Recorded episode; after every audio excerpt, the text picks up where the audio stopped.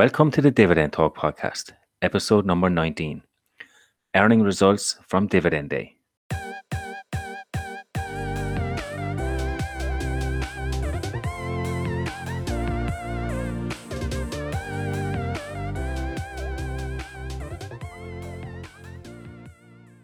So, today, my number one fan, my wife, is going to do the introduction. Take it away, darling. Yo, yo, yo, this is me, EMF, coming to you with all your up to date dividend talk. That's it, your number one rated dividend podcast. See you on the inside.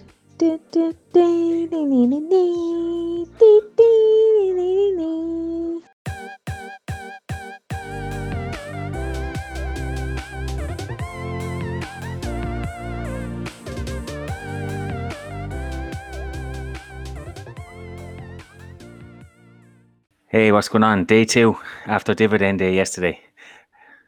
How are we getting on? I'm good. I had a day off today, so I, am happy that I could sleep a little bit after yesterday. But I must say, I really, really enjoyed it. It's just great to uh, talk with like-minded people. I think we spoke for three hours yesterday, together with Dividend Wave and uh, Phil, and it was really, really cool. And the excitement when the Intel earnings came in, it was like second to none and then when we saw the share price, it was like, wow, you know, cool. Wow, see 10%. I mean, it was really, really, really great to do that live. It was like we were in a soccer stadium or something like that. It was really cool yesterday. Yeah, it was it was awesome um, to meet to meet Dividend Wave. We've had Phil on the show. We spoke to him a couple of times, but I always enjoy just talking about stocks, getting on and, and meeting new people. And, and like you said, that Intel when we're just going through that live, the total shock. It was it was it was brilliant. But we'll get to that later later on in the show. But we were up till I, I don't know one two o'clock in the morning in, in your time, and it was uh, look it, it, it's great, and we're probably going to do it again, and love more people to join. It was it was it was good fun. But aside from that, has anything stuck out in the news this week? I see you have something in Dutch, so I can't even read it. No, no, don't worry. I'll do my best to uh, translate it. Now, what I um, uh, what caught my attention this week, and um, I'm sharing this mainly for the people that are holding uh, European bank stocks, is that the fact that uh, uh, one of those European institutions, I think from the ECB, they are considering to still keep, um, you say keep uh, to forbid banks paying out a dividend because of the second COVID 19 wave hitting Europe. So they're afraid that it will hit the balance sheets again. So they rather have them uh, being safe than uh, sorry. So there seems to be some rumors that uh, they will continue asking banks not to pay out any dividends. And I think for a dividend investor being invested in banks, it just shows like how much political influence there is because uh, you're kind of uh, as a bank you could bring an economy down. So it's so regulated that dividends are just not safe in this industry. Hence why I'm staying away from it. Um, but if there are uh, listeners of us that have banks in their portfolio, then this doesn't sound good uh, from a dividend income point of view. I, know you must be disappointed with that news because I know how much you love banks. So this must come as a huge shock shall I say it again? The bankers are wankers. No, we I know that we have few few folks on uh, in the Twitter community that actually work in the financial industry, and I don't want to insult them. My my my I say my anger is still a bit there because I think banks collectively haven't paid the bill yet for the 2008 crisis, and I've seen in a close proximity what it has done to people and to people's wealth, and I still feel like uh, yeah, still have my emotions there. Let's say. Cool. So I think we should just move straight on to the, the main topic. I, I think we have nine companies here to, to look at. So yes. we'll go we'll go through three or four of them in a little bit of detail, and then we'll have some sort of lightning round, and we'll we'll discuss a couple of them. But I suppose that the first one that I'd like to speak about is AT and T, which which will surprise me. But do you want to talk us through a little bit of what what you found on that? Well, let's start just with my overall feeling, right? Because uh, we don't have so much time if we want to go in depth on all the AT&Ts. But what I really liked about the fact of AT&T was that it sounded like they found a little bit their mojo back in, in, in the last quarter. So I think they did pretty smart with getting the HBO Max subscribers up. Uh, that was a really good sign. Um, free cash flow was again pretty well. So the dividend payout ratio is less than 50%. So it means they can have ample room to to keep paying the dividends. And you know, because of the debt, this is all the time uh, this big question mark about AT and T. Um, they also reduced debt. It was with it was around three billion on a, on a debt load of 150. So I mean, hey, it's again two percent, right? If they do two percent every quarter, you you hit eight eight percent per year. Then you know if they continue like that and are able to work a little bit on upping their uh, cash flow, free cash flow, then you know finally we have a a board of directors there that's getting it. I mean, and and starting to I said resolve and clean up some of the mistakes from the past. So that's really um, uh, what I liked. And those HBO subscribers for me is a little bit what you see also with company like Disney and such um, that they're just hard growing. And then if you hear the Netflix numbers at the moment, Netflix is just struggling at the moment to properly grow. So I know that HBO comes from a lower base, and but this is the, this is the power what AT and T has with Time Warner. They have content uh, as well, and then with HBO, and then bundling it with with new subscriptions or something like that. That's really where the power is, in my opinion. And this is how how they did in the past as well with uh, with the old TV, right? Uh, subscriptions. So why not doing it with streaming services? Hmm. I mean, I mean, the only negative that I could find in that earnings report was DirecTV.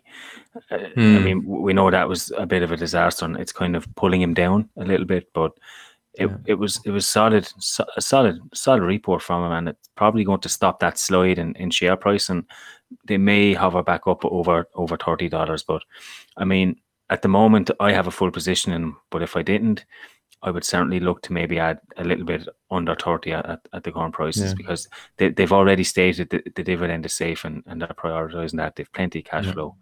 Um, so no, it, it looks good. Um, and, and looking forward to see how they grow over the next quarter as well. Yeah, I think at least the fear is a bit uh, taken out of it with this quarterly uh, earnings report because I think there was a lot of fear and build up over the last uh, few months, uh, hence why the price went down. And specifically when the news was uh, coming out, when was it? Um, at the end of August or even maybe in October. I think in October was the news that um, they were considering to sell DirecTV for 20 billion, which would mm. be like two thirds of loss in, in, in value. And if you then get such an impairment up, upcoming that could be really really painful right? And this is still above the market of course because if they indeed sell it for such a, an amount of money then you know they can pay off some debt but poof, that's quite a impairment on a business that they just recently uh, a few years ago bought. I mean poof. yeah very good. So both pleasantly surprised by by their earnings and by contrast, then we have Intel's earnings, which we alluded to in, in the intro. And I mean, that, that was quite interesting. And I'm just going to start with a summary that we read from the CEO, Bob Swan. And it was our teams delivered solid third quarter results that exceeded our expectations. so, I, I, mean, we saw this quote after, after we went through the, the report. And oh we, my God, we couldn't yeah. quite believe it. But I, I, took some time this morning and, and this evening to, to actually digest the numbers. When we were when we were doing it live, we had a bit of fun. But Intel actually beat revenue expectations uh, by a small margin, but but they still beat them. And earnings per share kind of met met earnings. Had strong free cash flow, which gives them, I think it was a 17% payout ratio, so 8.2 billion and 1.4 in, in dividends. And they're buying back lots of shares when, when the stock is cheap. The PC business grew as well by 1%. So on the face of it, it seemed good. But then you have the data group. And again, we had some positive signs. You see that the cloud business grew. But then you look at after that, then you have the enterprise and government business shrank by 47% and and this shrunk after they said, well, they claimed that it grew thirty percent over the last two quarters. So they're blaming they're blaming COVID here, which is understandable. It's it's an easy it's an easy ghetto clause. But for me, there's something more at play here. It, it can't be just COVID, and investors are not just going to pull out because we, we would expect it to drop, but not by 47%. There has to be something a little bit more, maybe some macroeconomics or there's something This is corporate bullshit. Mm. This is really corporate bullshit. And I mean, expectations, yeah, they set expectations and they were low Yeah, but if you then, I mean, if you then can hardly beat them from such a low basis, and then your main catalyst is really, really performing poorly. I mean, you, you call out clouds, but that's really when you start looking for a needle in a haystack to find something positive in this report. Yeah. For me, um, Intel, the concerns for me that I had are hereby proven. I don't see them anymore as being competitive uh, as such. And yes, the good thing is that the dividend payout ratio is low. But and and I also like that they are buying back shares while the price is low. I'm just wondering whether at this moment in time they shouldn't use that cash maybe for for doubling down on innovation at the moment. Uh, so if they would just like only do half of the uh, buyback, so I, I don't I, I actually like it buying back at a low price, but they should really double down on innovation at the moment because that's where the where the pain is. And, and one thing that that bothered me a, a small bit was they they have bought back heavily. They've they bought back back, I think 12, I, I can't remember the figure, but they bought back a considerable amount of mm. shares, but their earnings didn't grow. Now, you'd imagine if they're buying back that amount, their earnings should at least grow a little bit, less shares. So uh, th- there's lots of concern, but they're a strong, strong cash company. They're, they're a bit of a cash cow. Uh, plenty yeah. of room. So as a dividend investment, I, I'm not too concerned. And my original thesis for my blog post hasn't changed a whole lot but there is there is definitely definitely concerns on him, and and uh, look, I believe that the drop, the ten percent drop, was was definitely justified. Look, if the you know at these prices, you could e- easily say like you know you can initiate a small position. Yeah, mm. um, why not? If you if you believe that this company is still there twenty years from now, I'm personally I personally think that they will go enter a period like IBM is in. Yeah, yeah. that that the other competitors are ahead of the game so the only thing that of what IBM has been doing with uh, declining revenues as such, they have been starting to to financially engineer, buying back shares. Intel has the cash flow to all do this. Yeah. Um, I would rather see that IBM would have had bought Red Hat eight year eight years or ten years ago instead of wasting all that money on buybacks at higher prices.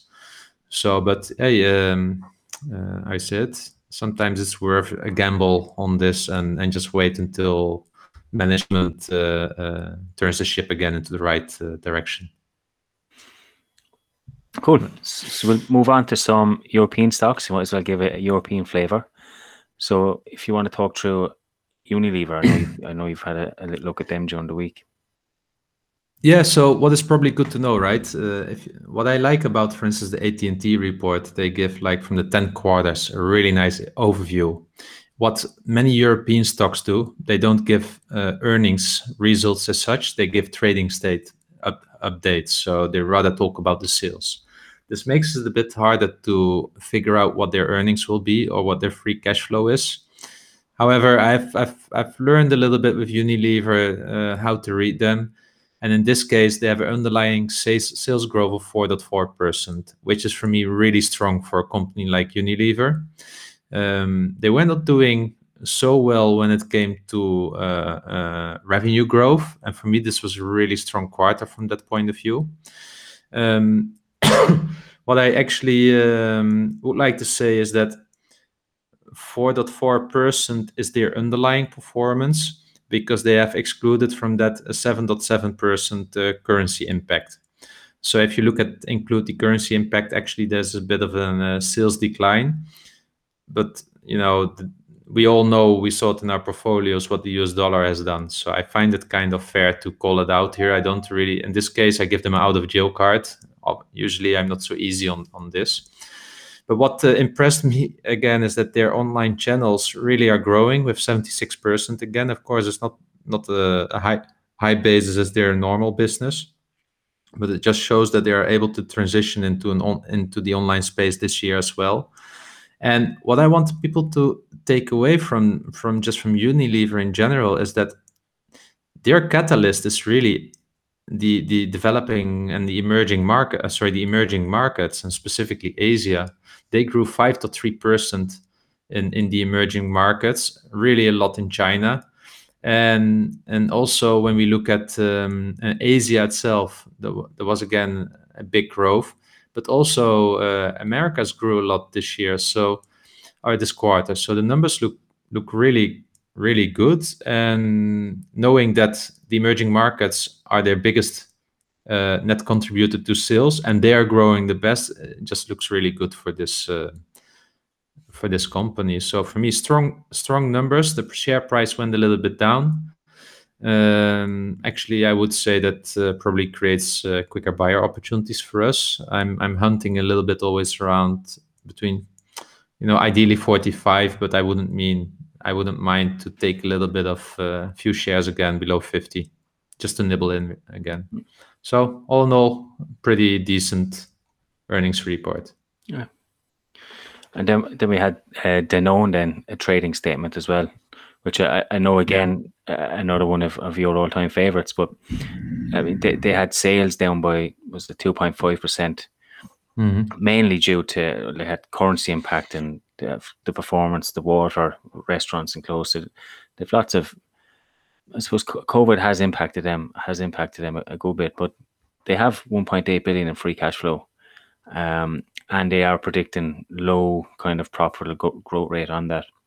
So you know a little bit more about the uh, about the performance from from recent years, but just looking at it from here, the water sales I think was down was 19% over from from mm-hmm. last year which is which is massive. And then they have specialized nutrition down eleven percent and EDP down down four percent. So they have been heavily heavily impacted by COVID. But you're bullish on them at, at this moment, are you? Yeah, I'm, I'm really bullish on them. Not so much um, how is it. I'm bullish on them because of the valuation of the shares. Yeah, mm. so it's it is a company with some problems. Their problems are actually not in these sales because I would like to really call out that when we talk about waters here, those are not the waters of Evian that you see in the shop in the supermarket. Those are up generally, at least according to the half year statement, because there we got all the insight and the data. It's just the issue here are restaurants. And many people buy a bottle of water in a restaurant, sparkling water, distilled water, and that's where they have high margins. That's really, really, um, really down in sales compared to last year. I mean, you've seen yourself summers how the, how the uh, restaurants how they were this year. That's an issue. Mm-hmm. specialized nutrition is really about the baby milk powder and such. Uh, it's much more harder to at, at, this moment to ship ship stuff to china and such because of the um, uh, coronavirus. So also that is uh, impacted also high margin. And if you look at uh, specialized nutrition it's actually the most profitable business unit that they have. They have margins around 25%. percent mm hmm So, having said that, those are issues, but those are issues related to Corona, one on one. So, I'm convinced they will pass. And cash flow is down from 2.5 billion to 1.88 billion, which is a lot. Dividend is still covered. I expect with if they would do a small hike next year, the dividend payout will come at 80%. What the issue has been here is management. And management has not been um, uh, I said hitting the targets. And a really nice conversation with someone on Twitter the other day who also gave some really nice insights and it really helped. So I really want to thank the Twitter community here. But you know, this is what it is. They have been all the time over promising a little bit. But this time, what I really liked in the report is that they took action. The CEO took action, is, is uh, having now two, I, I, don't know if they're, how do you call them, COOs or operational officers they're really going to to become responsible for a line of business, get get more empowerment. And I think this is a really really good thing with their own PNL. And uh, in Q1 they should get back track back on track for growth again. If they feel that, it will be probably a company that will be struggling for another three years. But then again, for for around 50 euros, you've got a really good margin of safety of, of, of just more than 20%. So for me, um, it's really a value play, knowing that it has a really good dividend growth history. So it's also a Noble 30 member. And that's how I look at this. So I'm actually quite optimistic about this report. The share price went down, but I look at it a little bit as a with another lens uh, to these earnings. Yeah, very good. So they were our main four companies, I suppose. So we, might do a, a, lightning round for the next was it five, five or six companies. Um, we'll start with the first one, which is called Assa Abloy. So, for those that don't know, it's it's a, a Swedish company who offers services ranging from locks, doors, gates, and entrance automation. Um, they also include like biometrics and mobile tags and, and verification systems. And they are, I mean, I could imagine, but they are really struggling due to COVID. Um, I know you you put up a tweet about it, um, but the quarter three earnings looked looked strong. So the year to date they were down twenty three percent, but quarter three year earnings was only down six percent year on year, and the dividend looked pretty safe. You might have more specific numbers on that. Um, uh, I, I, can just say that uh, it's a lightning round, but I like the I like always the wording here that the dividend is safe. So they're ba- making locks and everything. So, I mean, it better be safe in this case, right? now, but this is this is uh, to your point. Um, it is nice to see that it so quickly recovers in the summer when when the economy opened up a little bit again. So again, impacted by COVID. Um, I would just like to see the share price being much more much more down. I, I don't find it attractive to buy at this moment. Okay.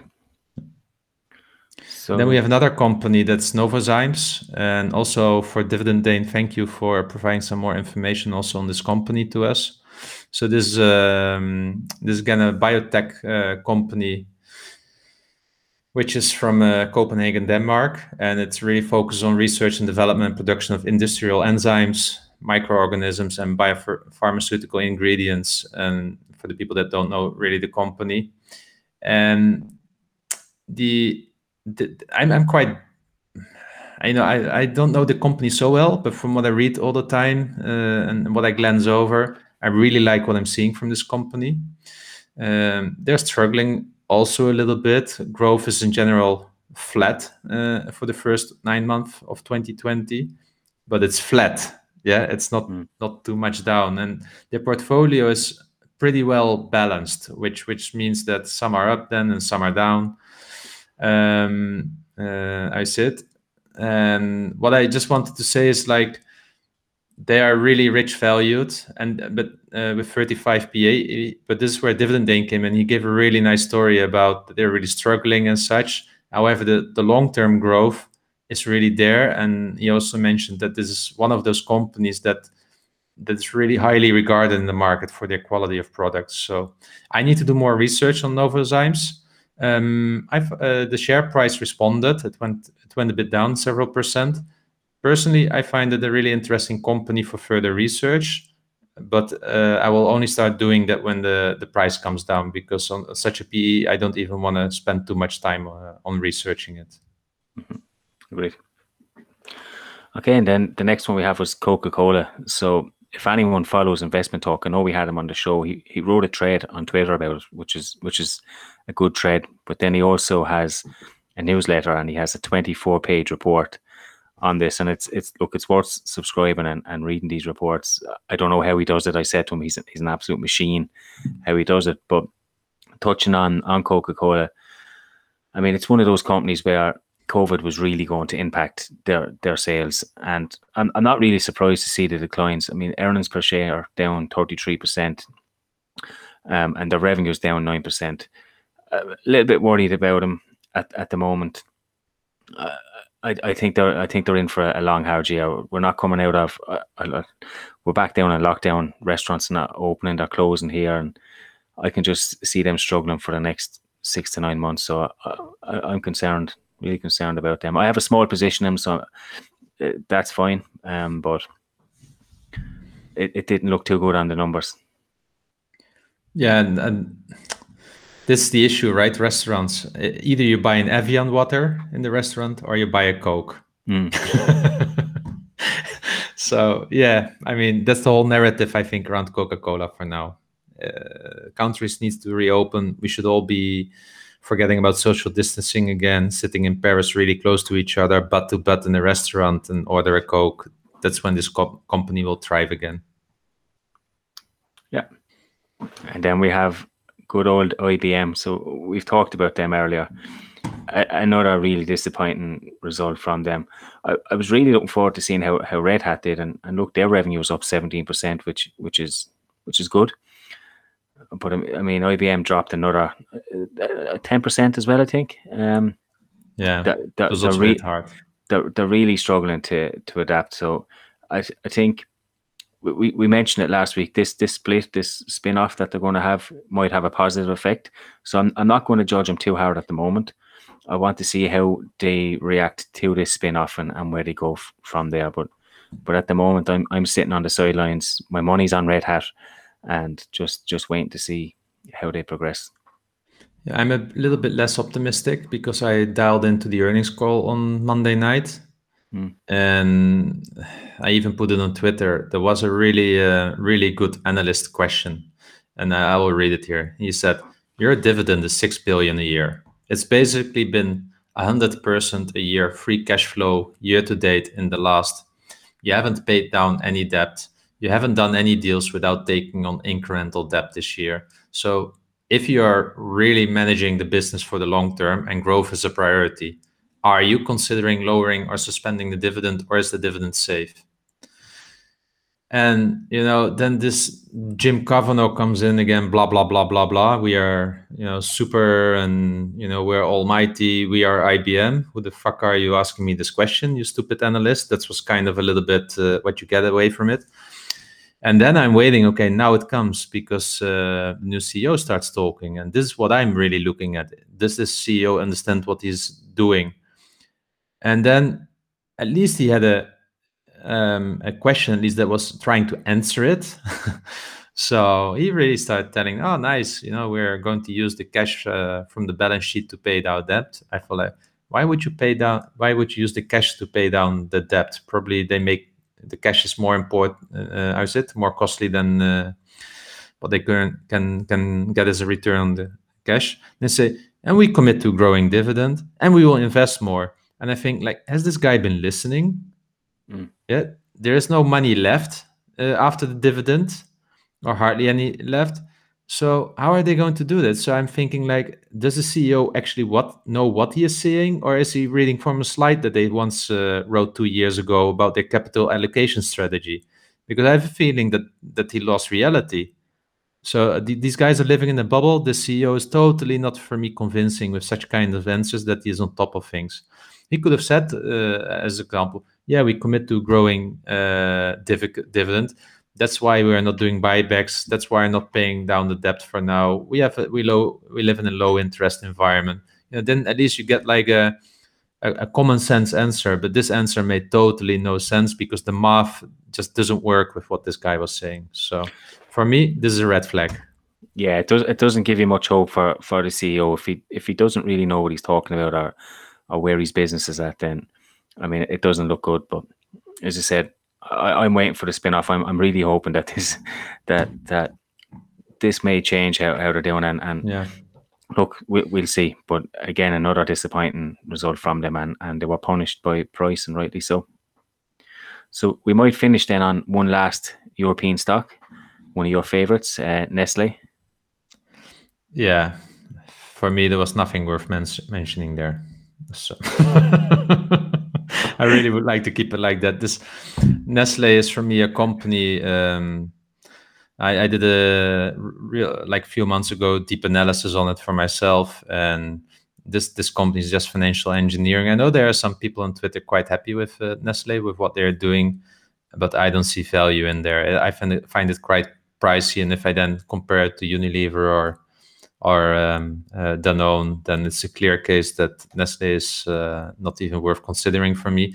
And with the the sales numbers as well, there's really nothing new there, nothing specific there. So for me, yeah, okay. not even worth mentioning. I kind of guess you'd say that.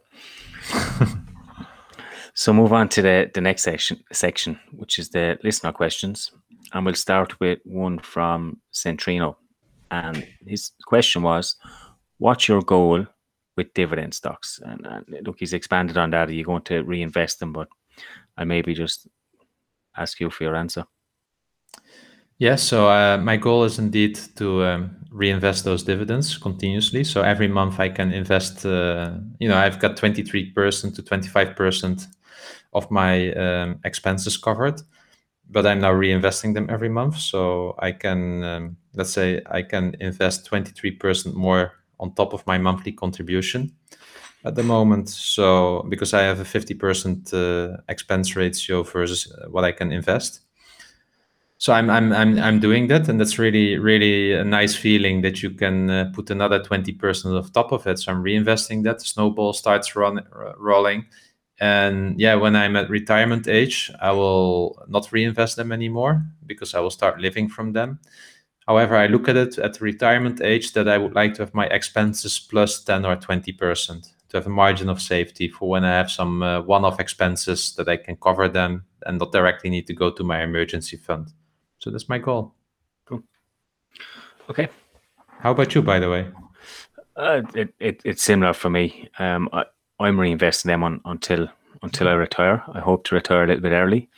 Mm-hmm. Um, I've I've I've kind of I, have spoke to you about this. I've kind of changed my strategy a little bit. I'm trying to pay down my mortgage as well um, mm. aggressively over over the last while. But I, am still keeping the same amount that I have every month for the last three years. I'm paying that in every month, so I'll just keep plodding along with that. And when I retire, like you, I, I won't be reinvesting. Then I'll be just trying to to live and enjoy myself. So that's I suppose that that's the goal for most of us. Just yeah. that's why we're investing for that income, isn't it? To to get to mm retirement and to be able to to live off it. So that's my goal anyway. And Then Phil had also a question. Uh, thanks, Phil. Hypothetically, business doesn't go well. How do you want your company to react? Keeping margins up with the risk of reduced sales revenue or reducing margins to keep sales revenue stable? This one's for you. Oh, it's a, re- a really, really good question. And I, I, I, I, don't, I don't know that they're both it would depend, but if you were to push me, I would probably say reduce margins to keep sales revenue stable. I mean, I, I, I don't know. I, I I struggle with that one, but that's yeah. It, I'm just. I can I'm tell you what what what I would like to see uh, my company doing is at this moment that you're under stress, let's say, because your business doesn't go well. I would like them to act in the good faith not of the shareholder necessarily, but of the future of the company. So not not um, not live up to the quarterly um, expectations like Intel does now. Kind of, they're in the squeeze there. I would just stop giving expectations.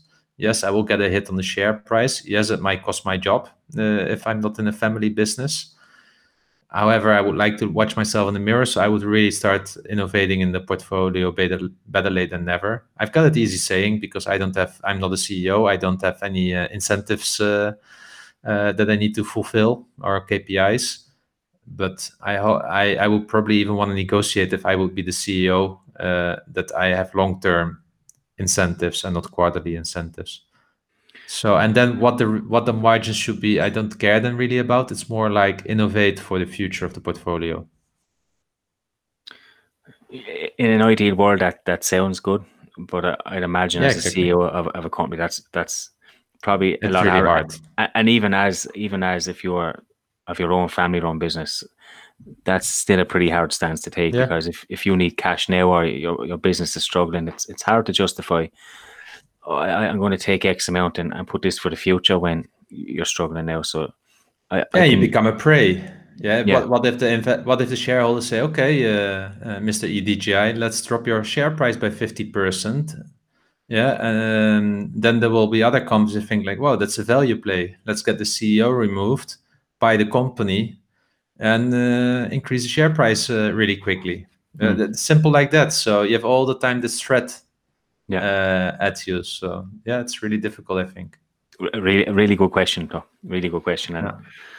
one one that um, will be playing on my mind probably for the next few days as well. so the next one then is from Russ over in Dapper Dividends, and he said, "Do you think we will see a shift from growth to value, and do you think it has already begun?" And I'm happy this time Russ hasn't actually answered his own question yet. He's actually given us the chance to answer it for him. Um, I, I, you know, I've been always looking at value and not at growth because it's not in my circle of competence. So I didn't even. I mean, I, yeah, I know, of course, that there is now a, a market for growth stocks, right? Uh, Mm. I I hope. Um, but what what does it mean, right? If we if that means that there is value now, yeah, I I find even the stocks that are typically considered value, I find them highly valued. I mean, look at the Procter and Gambles and the WalMarts of this world. I find them not attractive from a share price point of view. So for me, uh, the market should still go down 20, 30% before I really see value plays a lot. But I don't think that's maybe necessarily what he meant here with the question. Yeah, uh, like I, I believe we will see a shift from growth to value at, at some point. I don't think it has already begun. I still think there's there's growth there. As you said, prices are o- overvalued. I, I'm struggling to find companies that that are value play, so to speak. Um, so I, I- I don't think that shift has happened yet.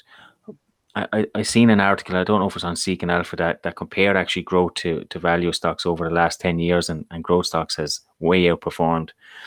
But I, I do think we will, like, they won't go up forever and ever, and we will see some sort of Mhm.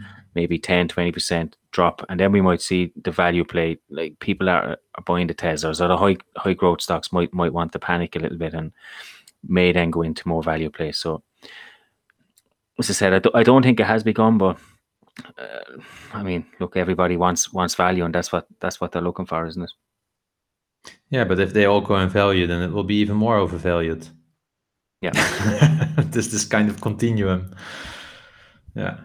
Okay. Thank you, Russ. It's a very interesting question, but I guess hard to hard to be happy with if that would happen from my point of view.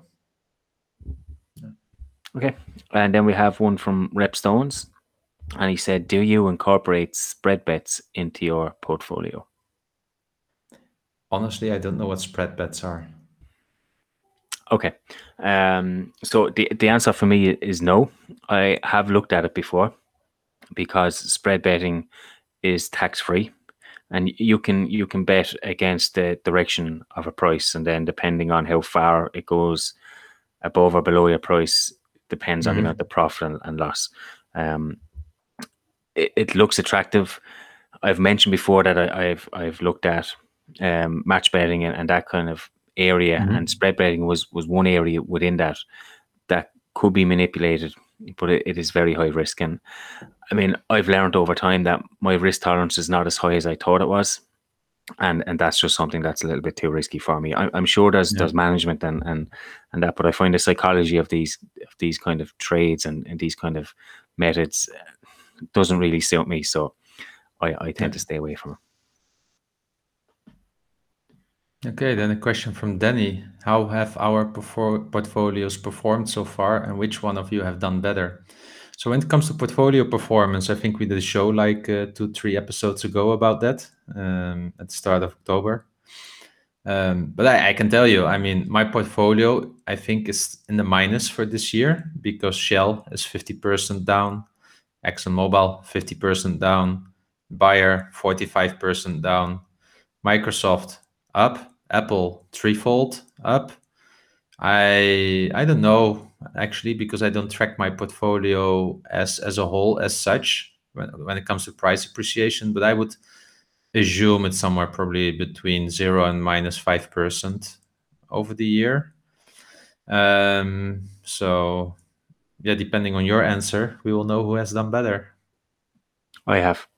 no, I'm joking. I'm joking. um, so no, I'm the same. I, I don't really track. Uh, I don't really keep a track of the stock price if if it's a green day or a red day or uh, once a quarter. I do look at portfolio attribution and I do compare it against a set of indexes. And look, I've underperformed them this year, as, as we know, and we've discussed in in the previous previous episodes. But I suppose if you're if you're asking which one has done better, we're both investing for income, right? And and that's our goal. Yeah. It's not price appreciation. It's not anything like that. So purely on income, you win hands down. You, you're in the game a little bit longer, and, and you're seeing perpetual growth, and you're seeing seeing a lot more bang for your buck due to the amount of dividends. So you're ahead uh, on on that front. but I mean, look, it's not a competition. Each each investor has has their own goals and targets, and mm. I'm, I'm quite content and happy with how I'm progressing at the moment. I would start tracking price performance if I would intend to sell, and I don't buy to sell. Hence, why it's actually not really an issue for me. Mm. And actually, the more I look, sometimes when I look at my portfolio and I see the total value, it distracts me from what I'm actually doing because then I see like, oh, my portfolio uh, went few thousand lower or higher compared to the last time when I looked at it, and then I start thinking, and then I think after a few minutes, like, why am I thinking about this?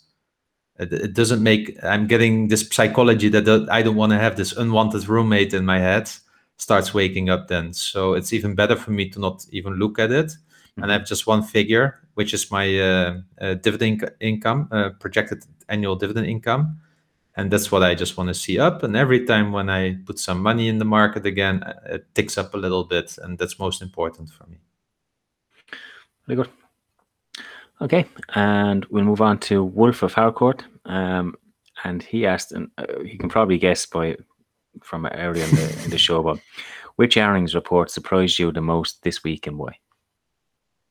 Yeah, Intel, because um, look, credits to you. You read, you wrote an uh, for me an excellent blog post about Intel. Yeah, exactly on the high, on the right level. How I love to read uh, the the information.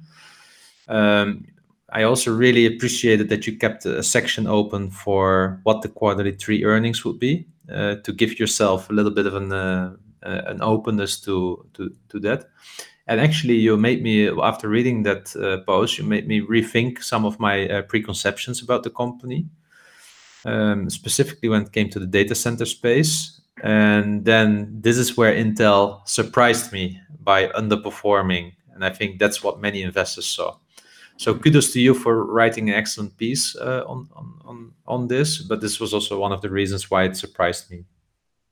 Yeah, and I I, wonder to myself if I was to write that post this week, would it have the same outcome or uh, would I have the same results? But I mean, I was surprised. I mean, forty-seven percent drop was was incredible. Um, I don't think anybody expected that. I still, I, I, to your point earlier, do I think this company will be here in 20 years' time? I do. They are a, a cash cow and, and look, the, their market share is, is huge. I know they're losing some to AMD and they're losing some to um, uh, TCM or TSM, or, but they still have a considerable market share at, at the moment and they still generate huge amounts of cash flow. And purely from a dividend growth and dividend point of view, I'm I'm happy. I, I did buy some when they dropped down, uh, bought them at 48. I said I was going to buy some, and my my thesis doesn't change on one earnings report. And I, I think I've learned that you, can't just change because of, of one. It is a long term game. And for me, there is more upside than downside at the moment. I mean, the price can still go down, but I don't see them going down another 30, 40%. So I'm quite happy with the dividend and, and to invest. I think I got them close to three percent dividend yield, which which is pretty good. Yeah. Um. So yeah, no, I'm surprised with how they perform, but look, it gave me a, a better buying opportunity, so I'm kind of happy. Next one is from Dividend Wave, who we got to meet yesterday for the first time. Great guy, I must say. Really knowledgeable, watches one pages all the time there. Now that mm-hmm. I've seen him in real and also saw him speaking, I'm more, even more intrigued by his uh, one pages. And he asks us AMD revenue up or down and by how much? What do you think? I am going to guess it's going to be up by 14%. Okay. I don't think it will be down, but I think it will be not as per expectations and tell you why. I think a lot of just just think about it. In Q2, at least in Europe, all companies suddenly had to shift really quickly to digital. That meant lots of cloud solutions, lots of processing power required. Also, people started buying laptops a lot. So I think a lot of those sales have been brought forward. And I think a lot of those were initial one offs so I think, therefore, that if the expectations are that people are ex- extrapolating Q2 earnings, I think it will disappoint in Q3. So will it be up or down? uh, it's probably not the right question for me. I think it will be disappointing compared to if people take Q2 as a reference. That's my kind of uh, hypothesis here. Okay, but it, it's still going to be an interesting watch to see how they actually perform compared to Intel. It's, it's going to tell it if if it's disappointing Yeah, like true. like Intel, uh, there might be a bit of rebound and it, it might Mhm. level out the playing field. But it's certainly going to make next week, next Tuesday, I think, interesting. Yeah, definitely. Nice, bit, really nice. Um, I said industry to observe at the moment. This is literally like, like really, really intense competition, and and and it's really like they're in the boxing ring almost. It's really nice to see. And then the last question came from Richard. he asked who who would win in an arm wrestle. I think uh, you you're you're a bit younger than me, so you should still have a better muscles uh, than I have, and you're Irish. It, it depends how much tequila we drink. I would count on you. But Richard, hey, join one time dividend day evening calls or maybe a next dividend quiz or something like that. You'll be able to judge yourself. We can do a virtual arm wrestling. So again, thanks guys for all the questions. We we, we love them. There's some tricky ones there um, today, and, and really get the the brain ticking over. So uh, thanks a million. Really enjoyed them. So let's go to our uh, uh, one of our favorite sections. Then again, uh, stock picks, and they these are harder week by week, right, to come with a stock pick. But uh, hey, challenge accepted. What's your uh, stock pick for the week, EMF? Yeah, I, I mean, I'm, I'm struggling to find, as I mentioned earlier, struggling to find something of value. So I cheated a little bit this week. I went on to Finviz, which is a stock screener and has loads of different metrics that you can choose. So the, the ones that came up for me were ADP, uh, British Tobacco, Cisco, and Unilever. And I suppose we've picked most of them over the last few weeks. So I, I decided to pick one that I haven't picked in a while, which is which is ADP. And I mean, I, I did a quick valuation on him, and I had him as, as slightly undervalued, but I'm not I'm not quite sure that that's true. Um, so I did a dividend discount model on him. I didn't do a cash flow analysis or, or anything like that. So I, I would certainly research them a little bit and and see where they're at. But they have a decent dividend yield. They're okay with the free cash flow payout ratio. I think it's around sixty percent, and and look, they have a super super dividend growth history. So definitely one I would consider. Who, So who are you going to pick? Yeah, for me, it's just Danone. Um, again, it's not a buy recommendation or something like that, but I just bought some this week. Uh, again, I'm now at the, what is it? Think 42% uh, position size for what I want to have for the company. And it was close to 50. I have a buy order outstanding at 50 as well. I actually want to wait until um, November because then I, have my new salary, so new cash contribution. And if I would buy now, I would take it from my uh, kind of uh, reserves Mhm. which are there for interesting opportunities, but probably um, there. In general, I can tell you, I'm not. I stopped all my options at the moment that I have. I have still one or two really long term running because I'm waiting for the presidential election, which is in two weeks from now, and I I don't know what will happen. I can imagine that there will be like uh, the day after maybe a, a really strong market reaction. If that's the case, then I'm rather not in in, in, in in options. But for and I also don't need to be a stock market hero. So I will probably pause my my investments a little bit until over until I've seen what happens with the election. And maybe it creates more buying opportunities than we have today. And otherwise, well, you know, there will be other again later. But if there comes a significant stock market drop, then I will be really hunting for the companies like Johnson and Johnson and such. Hey, I noticed you changed your pronunciation of Danone. Yes, because I got some feedback of Danone. so I'm, you know, feedback taken. You know, we need to continuously learn and adjust to uh, the new facts. So uh, I'm now trying to pronounce it Danone. And I also heard someone saying yesterday, I think it was Dividend Wave or it was Phil. No, Phil, it was. He said like, and in French it's Danone or something like that. I love, I love this. This is what I love about this podcast as well, and interacting with the European community is so diverse. Yeah, the cultures are so diverse, and we have people from Romania, uh, from from the eastern part of Europe, often often reaching out, uh, the western part, south, north. I mean, it's all over the place in the community, and I, I just love this. I really love this about this, and this podcast even brings it more together, and and that's for me just really nice about this. Yeah, yeah. Look, I think that's that's a great way to end the show. Uh, thanks a million to everyone for listening, and and I, I agree with your your sentiments there. It's it's it's a great great little community, and look, we hope hope to get involved a lot more. We we do have a Twitter group, and we do have all sorts, and you can reach out to us on, on email or, or Twitter. So we look forward to hearing from you, and see you next week.